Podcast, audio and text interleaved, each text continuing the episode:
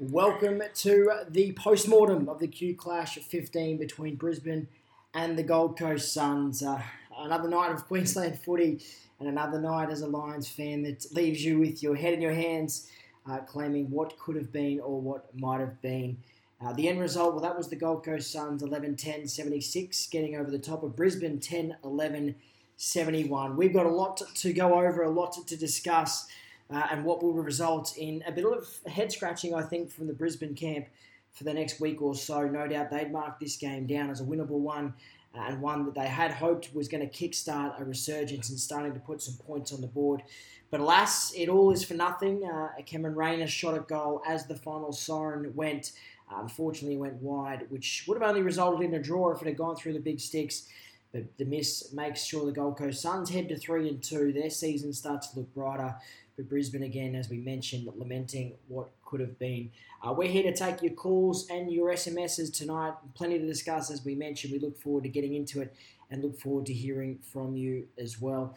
Uh, the Marcus Ashcroft medal, well, that seems an appropriate place to start. Touk Miller was the winner of that for the splendid job that he did on Dayne Zorko.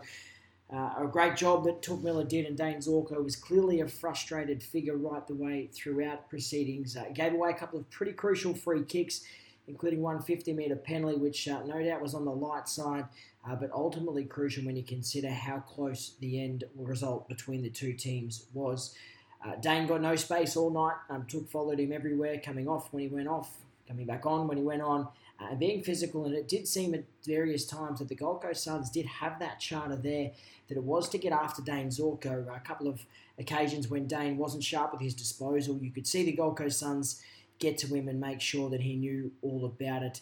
Uh, but Touk Miller, the winner of the Marcus Ashcroft Medal for Q Clash 15, and the Gold Coast Suns, as you mentioned, ultimately victorious. Uh, the game well, it was won and lost really uh, throughout the first three quarters. Brisbane, as they always seem to do, set themselves the the tough task of chasing in the last quarter, having to kick four or five goals to even wrestle back uh, a share of the lead and keeping Gold Coast scoreless, which ultimately they weren't able to do. They, similar to the Melbourne game, were able to pull themselves back in a position where the game did become winnable, just lacking that polish and that class. Uh, probably a little bit of experience there that really would have settled them down and made sure they got them across the line. Uh, statistically, well, another game similar to last week, where if you looked at the statistics, you would have thought that Brisbane perhaps would have got the four points. Uh, they had more of the ball, they had more inside 50s, more mark, in, more marks, I should say, inside 50 as well. Uh, but ultimately, they lost the contested ball and the clearances, which had been the cornerstone or the focus point for them in the pre-season. Uh, some some good performers. Uh, well, Jarrod Berry, he had a great night tonight, 25 disposals, eight tackles as well, uh, which was an outstanding effort, uh, and ably supported by his close mate and uh, fellow draftee Hugh McCluggage, who also had plenty of the ball. He ended up with 26 disposals. Did start with 14 in the first quarter and slowly trailed off from there. Uh, but Hugh again showing that his form in 2018 continues to go from strength to strength. Dayne Beams, he was back towards his best tonight. He was the leading disposal winner on the ground across both teams. He had 28 touches, uh, 11 kicks, and 17 handballs, uh, and seemed to be more of himself. But again, just probably lacking a little bit uh, of that flash or that show. Perhaps getting forward to kick a couple of goals would have really rounded off his night and perhaps propelled Brisbane to a victory. Tom Cutler, Alex Witherden, they gave terrific drive all night. Uh, plenty of penetration off both of those. Probably Tom Cutler's best game for the club, uh, or certainly his best game from recent memory. So he can take plenty from that to build on for the next couple of weeks. Uh, and I thought Mitch Robinson uh, was good as well, uh, playing a little bit more down back this week, not his usual accustomed role up in the forward half, but he did a good job down back. Uh, and Harris Andrews, it must be said, he did an outstanding job on um, Tom Lynch, who he did hold, in the end just to two goals one. Uh, did a really good job on Tom Lynch and, uh, and Harris Andrews, uh, showing again why he's one of the premier defenders in the competition. Uh, but ultimately, as we mentioned, a really disappointing night for Brisbane. Uh, the changes they made, there were some interesting changes they did, as we mentioned. Mitch Robinson, he spent some time down in the back line, which he hadn't done uh, throughout most of the year. Daniel McStay, he went forward in his return to the side. He looked uh, a strong presence up there, but ultimately ended up with one goal, three, uh, which a little bit more straighter kicking could have just got Brisbane across the line. Uh, Jarrod Harbrow, he did a good job on Charlie Cameron, but Charlie Cameron ending up with two goals, uh, and I thought also uh, the uh, Steven May and, uh, and Eric Hipwood clash was pivotal. Steven May had really taken the points for Eric Hipwood across the first three quarters, but Hipwood slightly got off the chain in the last quarter. He ended up with three, um, a good output from, from him as a developing key forward, um, but again, not enough for Brisbane to really hang their hat on. Um, Brisbane will take stuff out of this of this match as they always do. Chris Fagan is always big on these being learning experiences, but uh, again, you have to feel that that frustration. It's another season where they do start 0 and 5. Uh, I think since 2000 and or the last five years, I should say, uh, they've only won their first game or out of their first five twice. Uh, the other three seasons they've started 0 and 5, which means two wins out of the 25 matches to start the seasons across the last five years. Uh, that's a disappointing thing. That's a disappointing thing for the club. It's, it's clearly a disappointing thing for the fans as well. Uh, and there was plenty of fresh, frustrated spectators piling out of the Gabba uh, at the end of the game. Uh, so where to from here? Well, Brisbane next week. Um, they've got a, a, tough task again. They head down to GWS to Spotless Stadium to Spotless Stadium to take on the GWS Giants. Uh, that'll be a tough matchup there on Saturday afternoon. Um, and it doesn't get much easier there from Brisbane. They didn't come home and take on Collingwood, but we'll cast our eye across the draw uh, very, very shortly. So, a few things that I picked up uh, tonight, or, or, a couple of interesting things that caught my eye. There was the Daniel McStay uh, incident when he was coming in to kick a goal, uh, and the crowd noise, or the, the noise to pump up the crowd, showing a goal played right at the penultimate moment, just when he was about to kick the ball. Whether that changed the uh, the trajectory or not remains to be seen. Um, but uh, certainly a curious incident and one that I imagine someone will be raked over the coals for. Uh, as mentioned, we're here to take your calls. We do have a caller, so we will uh, touch in with them and see what their thoughts are. G'day and welcome to the Fine Line podcast. What's your name? Where are you from? Hello, my name's Matt. I'm from uh, the Gold Coast. Oh, you're not a Sun supporter by chance, are you, Matt? Oh, yeah, a little bit, a little bit. Mate, what would you like to talk about? Two tonight. Yeah, it was a, it was a pivotal one in the end, wasn't it? Um, and I think not only did uh, did Touk Miller take home the, the medal, but he also uh, his, his efforts frustrated Dayne Zorko and resulted in quite a few free kicks. Uh, heading back the other way, and a couple of them at really pivotal times was a 50 metre penalty that resulted in a goal, and a couple of down the field frees as well. So, did you agree with the decision to give Touk Miller the Marcus Ashcroft medal? Um, His influence on the game, mate. he had a massive influence on the game in the fact of stopping Dayne. Um, obviously, with Dayne at full strength, mate, he probably would have made the difference tonight, and he was extremely influential. He probably didn't have the numbers you'd expect for a Marcus Ashcroft medalist, but uh, his influence on the game, I think, was worthy of definitely being in the vote for that.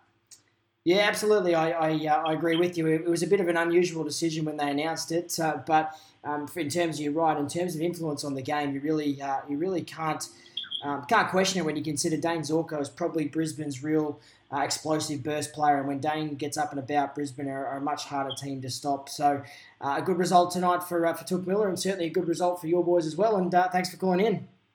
It was, mate. Thanks, John. Keep, keep what you're doing. Really appreciating it. So good luck with it all. You're welcome, mate. Have a good trip back down the M1. Thanks, mate. Appreciate it. Well, yeah, as we mentioned, such a uh, such a critical matchup that one was, uh, and uh, and Touk Miller, you know, he can be very proud of his, effort, his efforts tonight, uh, taking home that medal uh, at the end of the night. Um, a few other things that I sort of uh, picked up with, um, I thought uh, the interesting decision they had at various times, they obviously had made a conscious call, Brisbane, to rotate more people through the midfield.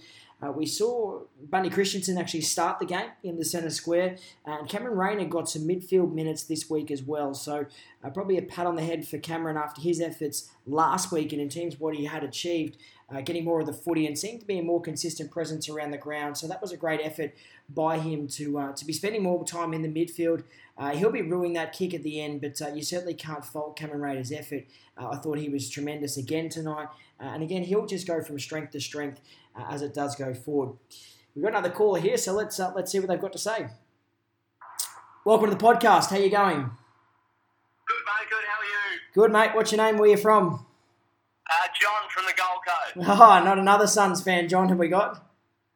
Yeah, another another one, mate. Another one. There's plenty around tonight, I reckon. Yeah, mate. Well, what uh, what was on your mind tonight?